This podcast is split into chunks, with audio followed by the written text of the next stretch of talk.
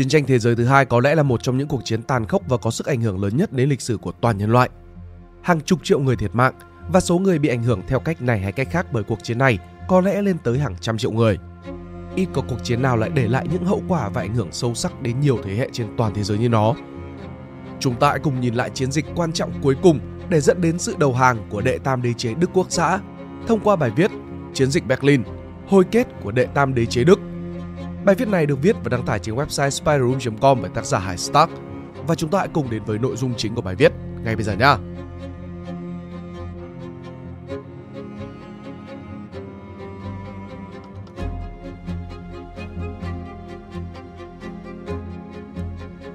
Vào thời điểm đầu năm 1945, chính quyền đệ tam đế chế của nước Đức thật sự gặp phải nhiều khó khăn. Nền kinh tế và công nghiệp Đức đang trên đà sụp đổ không thể cứu vãn. Các mục tiêu kinh tế, quốc phòng của Đức bị không quân đồng minh liên tục tàn phá nặng nề đến mức không thể khôi phục. Các nhà máy và xí nghiệp thiếu nhân công trầm trọng do lệnh tổng động viên. Nhiều năm gồng mình cho chiến tranh đã khiến cho nước Đức oằn mình và đến giờ hậu quả của nó mới phát tác đầy đủ. Và khi các đồng minh của Đức lần lượt bại trận và đất đai rơi vào tay kẻ địch thì nước Đức cũng mất luôn các nguồn tài nguyên và nhiên liệu. Nền kinh tế và quốc phòng của Đức vốn đã bị suy sụp lại càng thụt giảm nghiêm trọng hơn. Nhất là khi Romania đầu hàng và gia nhập phe đồng minh thì nguồn dầu mỏ duy nhất để nuôi sống quân đội và nền kinh tế của Đức đã bị cắt đứt hoàn toàn. Thiếu vũ khí, thiếu nhiên liệu thì dù quân đội Đức có nổi tiếng kỷ luật, kiên cường cũng không thể chiến đấu hiệu quả. Bản thân nội bộ chính quyền đệ tam đế chế bấy giờ cũng trong trạng thái chia rẽ và nghi kỵ lẫn nhau. Sau vụ mưu sát quốc trưởng Hitler bất thành vào ngày 20 tháng 7 năm 1944, hàng ngũ tướng lĩnh và sĩ quan của Đức Quốc xã có xáo trộn rất lớn. Một bộ phận lớn tướng lĩnh của Đức mặc dù không bị truy tố nhưng bị nghi kỵ và không còn được tin dùng như trước. Hitler trở nên nghi ngờ quân đội và chỉ còn tin tưởng vào lực lượng SS. Ông ta bổ nhiệm thủ lĩnh SS là Heinrich Himmler làm tư lệnh của tập đoàn quân Vistula, và qua đó mâu thuẫn giữa quân đội và WS ngày càng sâu sắc. Quân đội của Đức Quốc xã trong giai đoạn ấy cũng đã suy yếu rất nhiều về chất lượng. Lý do là bởi phần đông lực lượng bấy giờ đều mới được tổng động viên, chủ yếu là người già và thiếu niên từ các tổ chức bán quân sự. Những lực lượng này huấn luyện rất là kém, tinh thần chiến đấu đã xuống thấp, tâm lý thì chán chường. Và thực ra trong quân đội ai cũng hiểu rằng đế chế đã thua trận. Chính vì lẽ đó, sức chiến đấu của quân đội Đức Quốc xã suy giảm rất nhiều do cả những nguyên nhân chủ quan và khách quan. Tại mặt trận phía Tây, việc để mất các đồng minh và lãnh thổ từ Ý, Pháp, Bỉ cộng với thất bại trong các nỗ lực phản công như chiến dịch Ardennes đã khiến cho quân Đức bị các gọng kìm của quân đồng minh siết chặt. Tình hình chiến sự ở mặt phía Đông ngày càng căng thẳng và không có dấu hiệu hạ nhiệt khi các tướng lĩnh Đức quyết tử thủ để ngăn cản bước tiến của Hồng quân Xô Viết. Quyết tâm này lớn đến mức đã có thời điểm quân Đức gần như bỏ ngỏ mặt trận phía Tây, nơi hứng chịu sự tấn công của liên quân Anh, Pháp, Mỹ để tập trung chống trả Liên Xô. Bởi vậy, phía Liên Xô quyết định mở một chiến dịch tấn công quy mô lớn để đập nát hàng phòng thủ của quân đội Đức tại mặt trận phía Đông. Đó chính là chiến dịch Vistula Oder, diễn ra từ ngày 12 tháng 1 đến ngày 3 tháng 2 năm 1945. Về phía quân Đức Quốc xã, tham mưu trưởng quân đội lúc đó là Heinz Guderian đã cố gắng cảnh báo Hitler về sự bùng nổ sắp tới trên mặt trận phía Đông, dọc theo sông Vistula và vào Đông Phổ. Tuy nhiên, quốc trưởng vẫn không chịu lắng nghe và coi trọng. Ông ta gạt phắt những ước tính của tình báo về sức mạnh của Xô Viết. Chiến dịch Vistula Oder là một chiến thắng rất to lớn của quân đội Liên Xô vào giai đoạn cuối của chiến tranh, đã tiêu diệt hoàn toàn 35 sư đoàn, làm thiệt hại nặng 25 sư đoàn khác, bắt sống 14 vạn tù binh và một lượng lớn khí giới của quân đội Đức. Ngoài ra, chiến dịch này còn góp phần giải phóng đại bộ phận của lãnh thổ Ba Lan, tạo điều kiện thuận lợi cho quân đồng minh tại mặt trận phía Tây và là tiền đề để tiến hành các chiến dịch tiếp theo. Thành công của chiến dịch này cũng đã đưa lực lượng Hồng quân áp sát thủ đô Berlin, chỉ khoảng 60 km đường chim bay.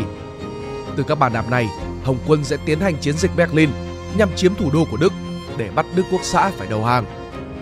Bên cạnh đó, hình thế chiến trường từ sau chiến dịch Vistula Oder chính là Hồng quân đã tạo được một mũi tiến công thọc sâu vào lãnh thổ của Đức và áp sát thủ đô Berlin.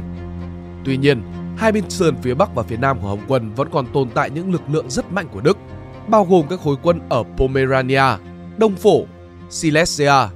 Nếu có cơ hội, các khối quân này chắc chắn sẽ được tổ chức phản quân và đánh vào mạn sườn các lực lượng Liên Xô, là mặt trận Belorussia 1 của nguyên soái Georgi Zhukov và mặt trận Ukraine 1 của nguyên soái Ivan Konev. Do đó, Bộ Chỉ huy tối cao Xô Viết ngày 3 tháng 2 năm 1945 đã chủ động chấm dứt chiến dịch Vistula Oder, tạm ngưng các mũi tiến công và chuyển trọng tâm tấn công tiếp theo sang nhiệm vụ đánh tiêu diệt các khối quân Đức tại Pomerania, Đông Phổ và Silesia. Hồng quân liên tiếp tổ chức các chiến dịch Pomerania, chiến dịch Đông Phổ, chiến dịch Thượng và Hạ Silesia từ tháng 2 cho đến tháng 4 năm 1945. Tất cả các chiến dịch đều thu về thắng lợi khả quan và sau những đợt tấn công này, quân đội Đức hầu như bị loại khỏi vòng chiến đấu toàn bộ và không còn khả năng phản công nhằm cứu viện cho Berlin hoặc là xoay chuyển tình thế nữa. Lúc này Hồng quân đã hội đủ điều kiện cho trận đánh cuối cùng dứt điểm đệ tam đế chế của Đức. Các lực lượng của Hồng quân tiến dần về Berlin để chuẩn bị cho cuộc tấn công cuối cùng tại mặt trận phía Đông. Cả ba mặt trận của Liên Xô cộng lại có khoảng 2,5 triệu quân, về khí tài quân sự có khoảng 6.250 xe tăng, 41.600 đại bác cùng pháo và súng cối, 3.255 xe chở tên lửa Katyusha, 7.500 máy bay, hơn 95.000 xe quân dụng các loại. Đối đầu với họ là 36 sư đoàn của quân đội Đức, gồm 766.750 quân. Những người phòng thủ Berlin có 1.519 xe thiết giáp, 2.224 máy bay, 9.303 khẩu pháo. Tất cả đã sẵn sàng cho cuộc chiến quan trọng bậc nhất của Thế chiến thứ hai. Vào đêm ngày 14 tháng 4 năm 1945, quân đội Đức đang ẩn nấp ở cao điểm Seelow, bờ tây sông Oder và bắt đầu nghe thấy tiếng động cơ xe tăng.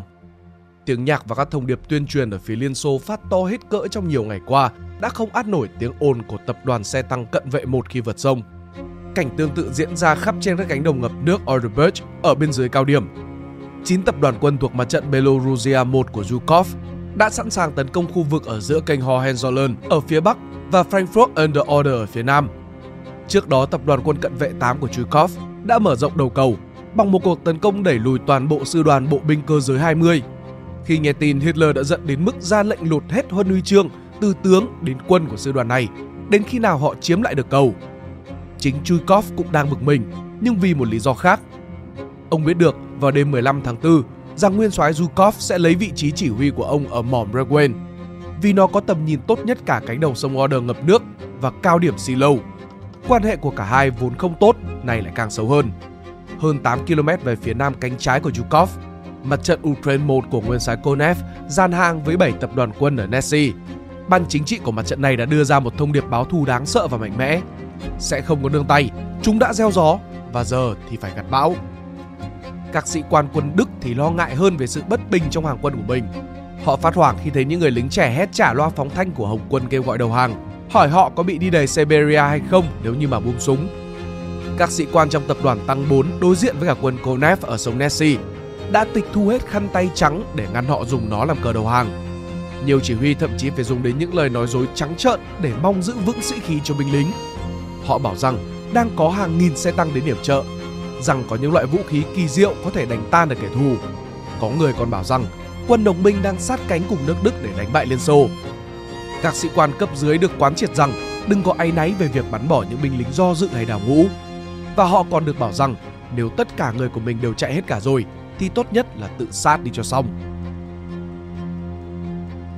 5 giờ sáng theo giờ Moscow, ngày 16 tháng 4, sớm hơn 2 tiếng so với giờ Berlin, nguyên soái Zhukov ra lệnh bắt đầu tấn công, mở màn bằng loạt pháo kích của 8.983 khẩu pháo, súng cối hạng nặng và các dàn tên lửa Katyusha. Đó là đợt bắn dọn đường dữ dội nhất cả chiến dịch, với 1.236.000 viên đạn được bắn chỉ trong ngày đầu tiên. Đợt pháo kích mạnh đến mức ở cách đó 60 km mạn phía đông Berlin, mà tường nhà còn bị rung lắc. Ngoài ra, Zhukov còn sử dụng phương thức đó là cho 143 ngọn đèn pha công suất lớn dọi vào quân địch. Thế nhưng cả trận pháo kích lẫn đèn pha dường như không giúp ích mấy cho người của ông. Các đợt pháo kích của Zhukov toàn nhè vào tuyến phòng thủ đầu tiên mà bắn. Dù Hồng quân vốn đã biết rõ chiến thuật của quân Đức khi gặp một đợt tấn công lớn là rút toàn bộ về phía sau, chỉ trở lại một lực lượng nhỏ chặn hậu. Bên cạnh đó, Zhukov vốn nổi tiếng là người hay cho trinh sát trận địa cẩn thận trước khi tấn công, thì lần này lại bỏ qua việc đó. Ông dựa vào không ảnh của máy bay trinh sát, nhưng các bức ảnh không cho thấy rõ được đặc điểm phòng thủ mạnh của cao điểm Seelow. Do đó, các đợt tấn công của Zhukov không đem lại hiệu quả như mong muốn. Trong khi đó, tập đoàn quân cận vệ 8 của Chuikov ở bên phía cánh trái và tập đoàn quân xung kích 5 của Thượng tướng Nikolai Berzarin ở bên phía cánh phải tấn công suôn sẻ. Tập đoàn tăng cận vệ 1 sau đó dự tính sẽ vượt qua lúc chiếm được cao điểm. Tuy nhiên, Do các đợt tấn công của Zhukov không hiệu quả nên đà tiến công của Hồng quân bị khựng lại, nhưng vẫn đủ để khiến lực lượng của quân Đức ở các tuyến đầu bị thiệt hại và phải rút lui. Quân Đức sống sót từ tuyến trước đều chạy lên sườn cao điểm Xi Lầu và hét lớn rằng bọn Ivan đang đến. Ngay sau họ là những gia đình nông dân. Một người lính đã viết rằng những người chạy nạn hối hả chạy như những sinh vật dưới lòng đất. Phụ nữ, trẻ con và người già đang ngủ thì bật dậy, quần áo sơ sài. Trên mặt họ hiện rõ sự tuyệt vọng và khiếp sợ. Trẻ con trên tay mẹ khóc lóc nhìn cảnh thế giới bị tàn phá và ánh mắt kinh hoàng. Về phía Zhukov, trên vị trí chỉ huy ở Momrewen, thì khi chứng kiến đà tiến công suốt buổi sáng hôm đó, ông càng lúc càng sốt ruột. Đà tiến công của Hồng quân dần chậm lại, thậm chí gần như dừng hẳn. Zhukov biết Stalin sẽ giao mục tiêu Berlin cho Konev nếu ông không thể đột phá. Ông bắt đầu khiển trách Chuikov, rồi sau đó thay đổi toàn bộ đội hình tấn công. Nhằm tăng tốc độ tiến công, Zhukov sẽ đưa tập đoàn tăng cận vệ 1 của Thượng tướng Katukov lên trước bộ binh. Điều này khiến cho Chuikov phát hoảng vì có thể gây ra lộn xộn khó mà kiểm soát được. Lúc 15 giờ, Zhukov gọi điện cho Stalin để giải thích tình hình. Đáp lại, Stalin chỉ nói: "Vậy là anh đã đánh giá thấp lực lượng địch trên trục Berlin. Thế mà tôi tưởng anh đã đến Berlin rồi, trong khi anh vẫn còn ở cao điểm Xi Lầu." Mọi thứ khởi đầu ở bên Konev thành công hơn. Stalin không bình luận hay đưa ra chỉ đạo gì về các thay đổi mà Zhukov dự kiến và cố tình nhấn mạnh thêm một câu về Konev. Bị áp lực về thời gian và tiến độ, Zhukov quyết định giữ nguyên việc thay đổi. Và đúng như Chuikov lo sợ, lộn xộn đã xảy ra. Bộ binh của ông và tập đoàn tăng cận vệ 1 bị dồn đống lại, kẹt sau hàng đống xe cộ của hai tập đoàn quân khác đang chờ tiến quân. Phải mất một lúc lâu thì mới được tháo gỡ và đà tiến quân tiếp tục. Nhưng họ lập tức bị hàng loạt khẩu pháo 88mm của quân Đức bắn chặn và bộ binh của Đức thì phục kích. Sau khi leo lên được cao điểm Xi Lầu thì tình hình vẫn không khá khẩm hơn là mấy. Bùn đất trên sườn dốc đứng bị đạn pháo cày nát, khiến cho những chiếc xe tăng của Hồng quân khó di chuyển. Bên cánh trái, lữ đoàn dẫn đầu của Katukov bị xe tăng Tiger của tiểu đoàn tăng hạng nặng 502 SS phục kích. Chỉ ở trung tâm thì họ mới thành công khi đánh tan được sư đoàn 9. Tuy nhiên, đến tận tối, các tập đoàn quân của Zhukov vẫn chưa chiếm được cao điểm Xi Lầu. Mặt trận Ukraine 1 của Konev thì có khá hơn. Dù không có đầu cầu qua sông Nesi, pháo binh của Konev và máy bay yểm trợ đã ghim quân đội Đức dưới chiến hào khi các tiểu đoàn dẫn đầu của ông vượt sông trên những chiếc xuồng. Tập đoàn không quân 2 còn thả một màn khói để làm nghi binh, khiến cho tập đoàn tăng 4 của Đức không thể xác định và tập trung hỏa lực để tấn công. Các đầu cầu đã được thiết lập và chẳng mấy chốc xe tăng đã được chở sang sông. Trong khi công binh bắt đầu bắc cầu phao, những thay đổi của Zhukov không ảnh hưởng gì đến Konev và ông đã lên kế hoạch cho các tập đoàn cận vệ 3 và 4 dẫn đầu của tấn công. Vào đầu giờ chiều, những cây cầu đầu tiên đã bắc xong và xe tăng bắt đầu tiến công. Trong khi quân Đức vẫn còn đang choáng váng vì trận pháo kích và rối loạn vì màn khói, Konev đã cho các lữ đoàn tăng đi đầu và xông thẳng vào phòng tuyến của Đức với lệnh không được dừng lại. Đi ngay sau họ sẽ là bộ binh. Có thể nói, đêm 16 tháng 4 là một đêm mất mặt với cả Zhukov. Ông đã phải gọi lại cho Stalin để thừa nhận rằng vẫn chưa chiếm được cao điểm Xi Lầu. Stalin nói rằng đó là lỗi của Zhukov khi đã thay đổi kế hoạch, hỏi rằng có chắc chắn lấy được cao điểm trong ngày mai hay không. Zhukov tin rằng tiêu diệt quân Đức ở nơi trống trải thì dễ hơn nhiều ở trong Berlin, nên sẽ không tốn quá nhiều thời gian, nên liền cam đoan là có. Stalin sau đó liền bảo rằng sẽ lệnh cho Konev điều 2 đoàn tăng của mình lên phía Bắc để đánh vào phía Nam Berlin. Một lát sau, Stalin gọi điện cho Konev rồi lệnh cho ông điều 2 tập đoàn tăng cận vệ 3 và 4 lên hướng Zehlendorf. Đó là một nơi quan trọng vì là vùng đất ngoại vi xa nhất của Tây Nam Berlin và gần đầu cầu qua sông Elbe-Hunka. Được sự ủng hộ của Stalin, Konev lập tức ra lệnh cho các tập đoàn tăng của mình tiếp tục tấn công. Trong khi đó, Zhukov cuống, còn trận đánh ở cao điểm Xi Lầu vẫn diễn ra đầy hỗn loạn. Dù sư đoàn 9 Fallschirmjäger đã bị tiêu diệt và tạo điều kiện cho các đơn vị tăng của Kutakov tiến công, thì họ vẫn bị phản công bởi sư đoàn Kumag với các xe tăng Panther cùng rất nhiều binh lính và người của đoàn thanh niên Hitler. Thương vong của cả hai đều rất cao và khiến cho các trạm cấp cứu và bệnh viện dã chiến quá tải. Mọi việc còn tệ hơn khi tập đoàn xung kích 5 của Hồng quân bắt đầu bắn nhầm vào các lữ đoàn xe tăng của Kutakov. Các lữ đoàn tăng của Konev thì đã tiến được đến sông Spree phía nam Cottbus để vượt qua sông trước khi quân Đức kịp tổ chức phòng thủ. Khi tướng Rybalko của tập đoàn tăng cận vệ số 3 đi cùng lữ đoàn dẫn đầu và không muốn lãng phí thời gian đưa cầu pháo lên, Ông lệnh cho xe tăng đi đầu cứ thế lao thẳng xuống sông Spree ở một khúc cạn. Chiếc đi đầu qua thành công và các xe sau cũng như vậy. Quân Đức ở khu vực này không có pháo chống tăng nên không thể làm gì khác. Đường đến bản doanh bộ tổng tư lệnh lục quân của Đức ở Chosen đã mở ra trước mắt. Các sĩ quan ở đây thậm chí còn chưa biết gì về cuộc đột phá ở phía Nam do còn mải chú ý đến cao điểm Shiloh. Ở đó, Thượng tướng Gotthard Heinrici vừa mới tung lực lượng dự bị duy nhất của ông vào tham chiến, quân đoàn tăng 3 SS Germanische. Quân đoàn này gồm có sư đoàn 11 SS Norland cùng binh lính là quân tình nguyện người Đan Mạch, Na Uy, Thụy Điển, Phần Lan và Estonia. Rốt cuộc, Zhukov vẫn không thể chiếm được cao điểm Shiloh và trận đánh kéo dài qua đến ngày 18 tháng 4 với mức độ ác liệt ngày càng lớn. Stalin đã lên tiếng cảnh báo rằng các tập đoàn tăng của Konev đã xông thẳng về phía Berlin. Nếu mặt trận Belorussia 1 của Zhukov không có tiến triển, thì ông sẽ lệnh cho Roskopsovsky ở phía Bắc đưa mặt trận Belorussia 2 hướng về Berlin luôn.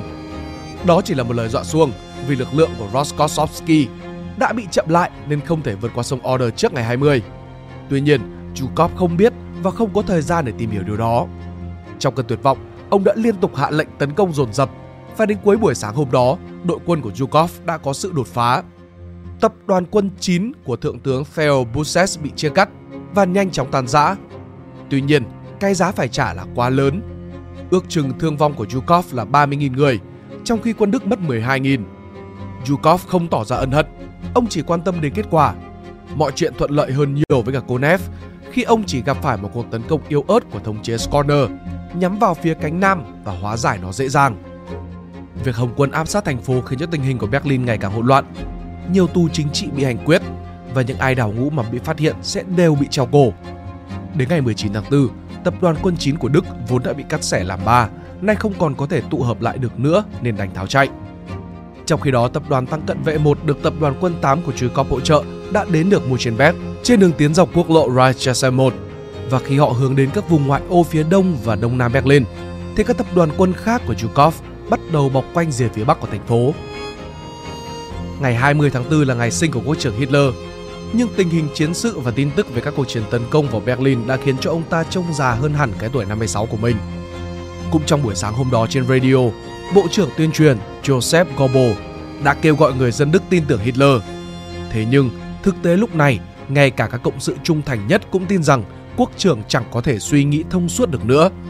Bấy giờ ở cạnh Hitler chỉ còn lại một số thành viên và tướng lĩnh cấp cao của đệ tam đế chế. Trong số ấy, dường như chỉ có Goebbels là người muốn ở lại Berlin cùng với cả quốc trưởng. Tất cả những người khác đều tìm cách rời khỏi Berlin trước khi thành phố bị bao vây hoàn toàn. Hitler tỏ ra thất vọng với các chiến hữu được coi như là trung thành của mình. Có vài người khuyên quốc trưởng rằng rời xuống phía Nam, nhưng mà ông ta từ chối. Vào chiều ngày 20, pháo hạng nặng của tập đoàn xung kích 3 khai hỏa vào ngoại vi phía bắc Berlin. Zhukov đã ra lệnh cho Katukov đưa các lữ đoàn tăng của mình bằng mọi giá phải tiến vào Berlin. Vì ông biết tập đoàn tăng cận vệ 3 của Konev đang tiến đến rìa phía nam của thành phố. Thế nhưng một bộ phận lớn thuộc tập đoàn quân 9 của Busse đã chắn ngang đường lực lượng của Konev và tiếp tục kháng cự. Vào ngày 21 tháng 4, pháo binh Xô Viết đã tiến đến cự ly có thể bắn vào trung tâm thành phố và bắt đầu nã đạn. Hitler hôm ấy ngủ muộn hơn bình thường, đã bị tiếng đạn pháo đánh thức. Ông ta từ phòng ngủ bước ra bong ke, hỏi có chuyện gì và câu trả lời khiến cho Hitler rúng động.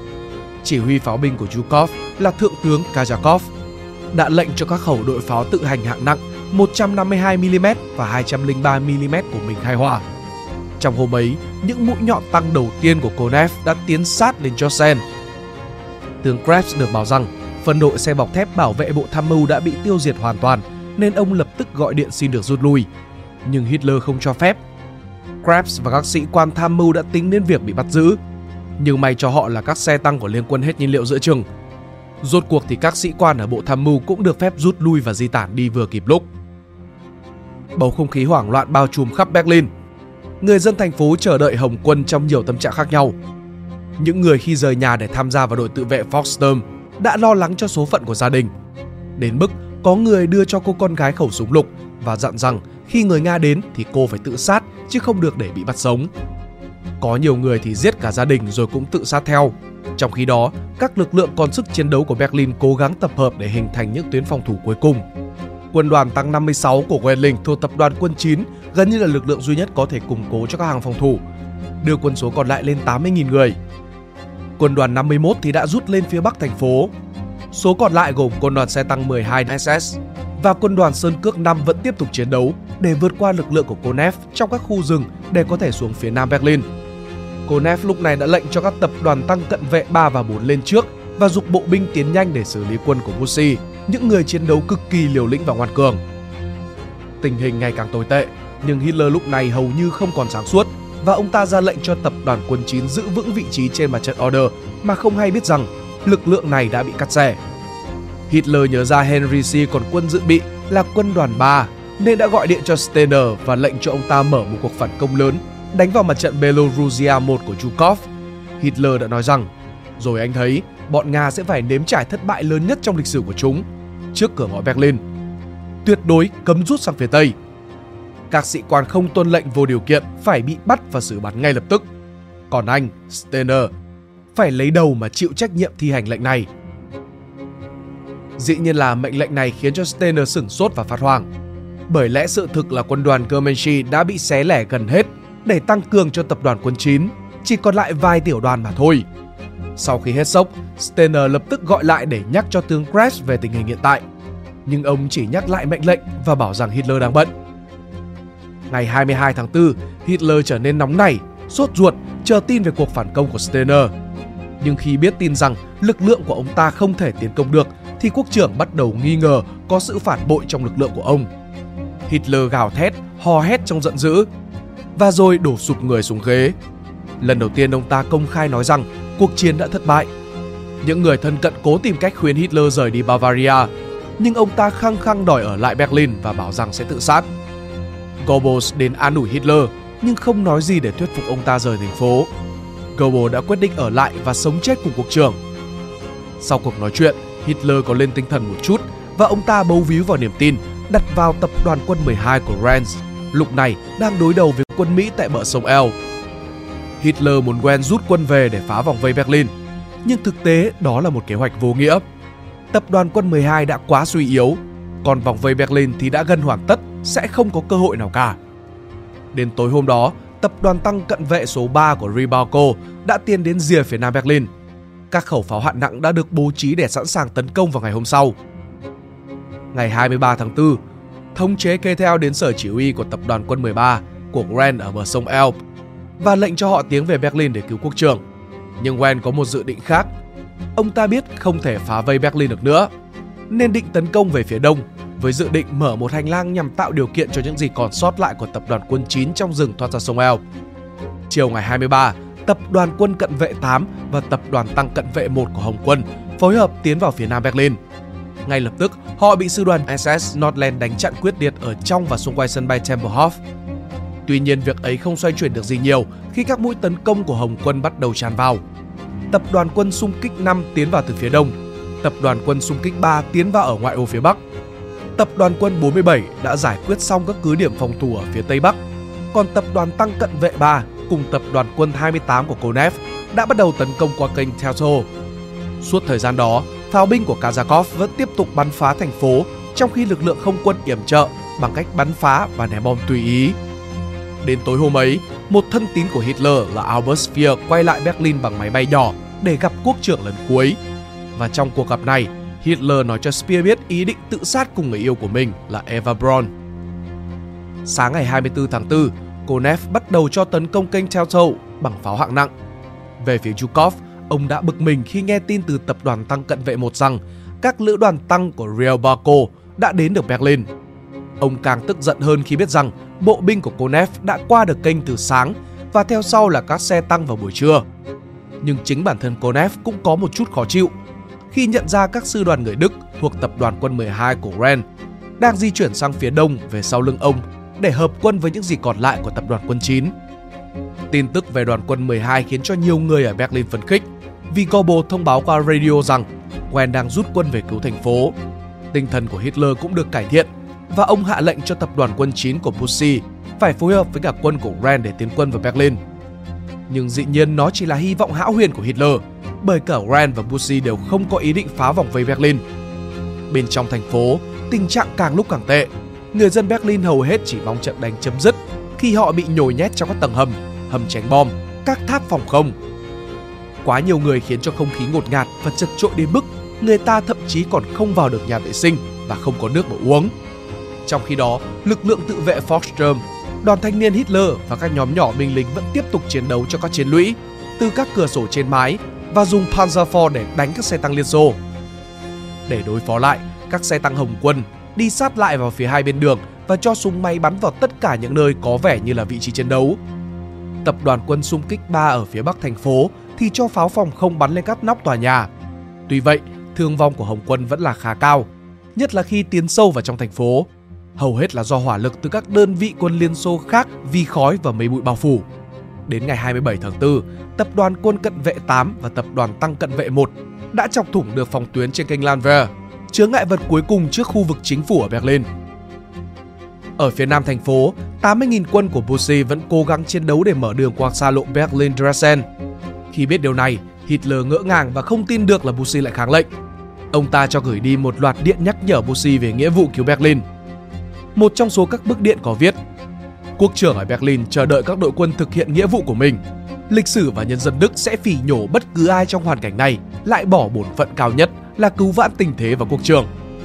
Thế nhưng vào lúc này, không có một ai có ý định tuân theo mệnh lệnh của Hitler nữa.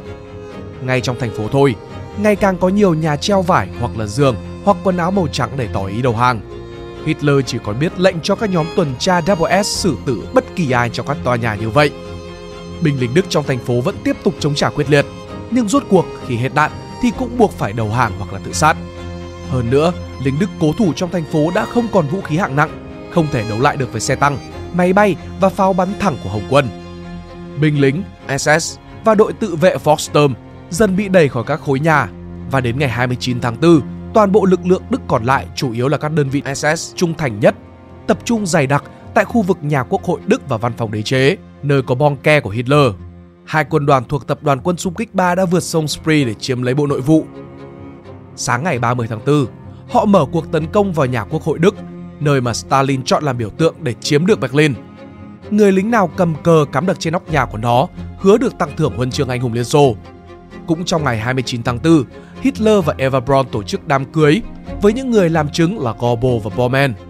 Ngay sau đó, Hitler để vợ mới cưới của mình đọc ý nguyện cuối cùng và di chúc.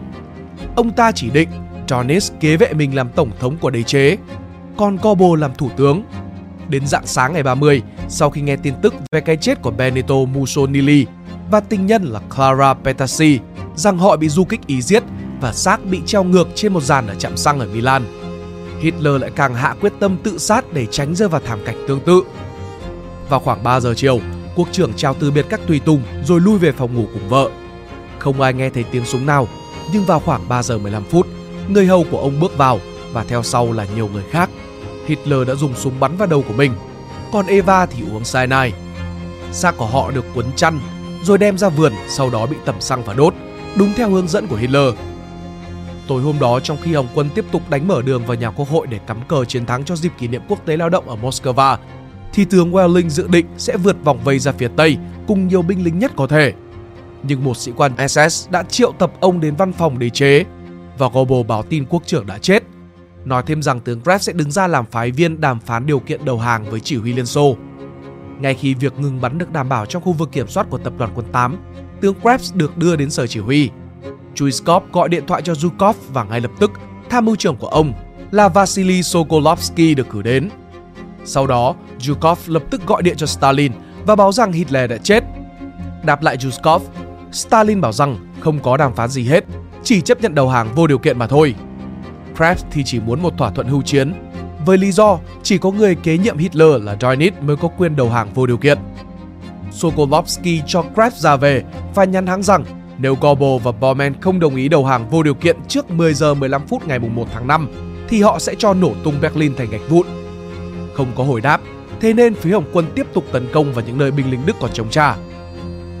Đến tối ngày 1, đài phát thanh Deutschland Sender Hamburg nổi nhạc tang và Dönitz phát biểu với người dân Đức rằng Hitler đã chết. Hai vợ chồng Goebbels sau khi giết hết cả 6 người con đều cùng uống cyanide để tự sát. Weidling cuối cùng cũng chấp nhận đầu hàng vô điều kiện và hiệu lực bắt đầu từ lúc nửa đêm. có nhiều nhóm tàn quân của sư đoàn bộ binh cơ giới 18 và sư đoàn tăng Muschenberg cố gắng phá vây về phía Tây. Một trận đánh dữ dội đã nổ ra ở quanh đầu cầu Charlton. Các xe tăng thiết giáp của Đức cố gắng tìm cách tạo ra một mũi đột phá qua lực lượng của tập đoàn quân 47 Liên Xô, nhưng đều vô ích.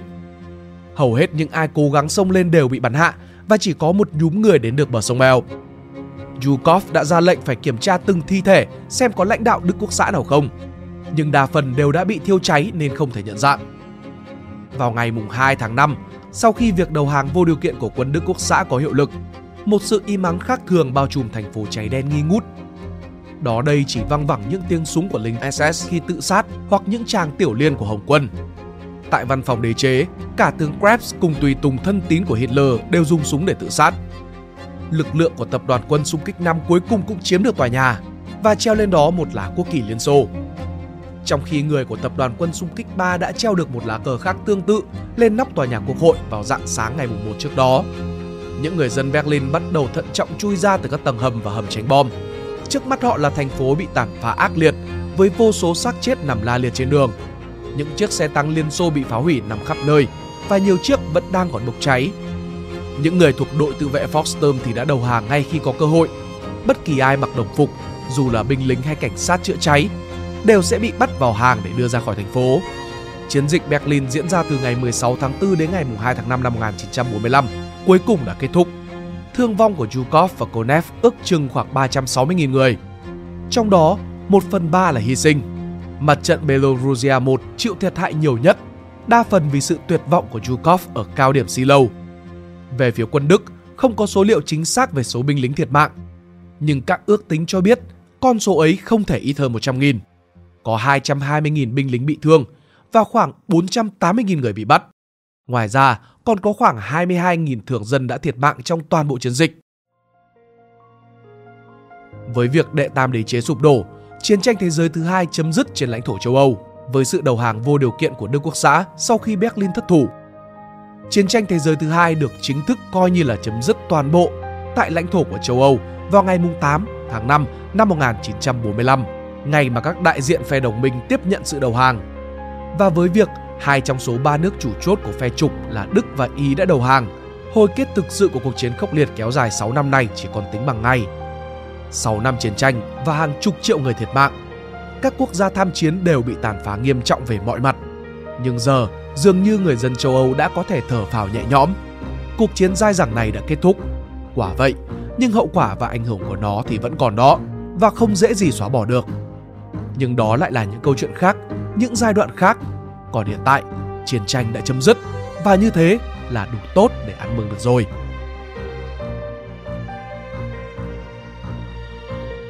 Nếu các bạn thích bài viết này, hãy like và share ủng hộ chúng mình. Đừng quên bấm nút subscribe và nút chuông bên cạnh để không bỏ lỡ video nào mà mình ra trong tương lai. Cảm ơn các bạn đã lắng nghe. Đây là Spiderum, còn mình là Pink Dot. See ya!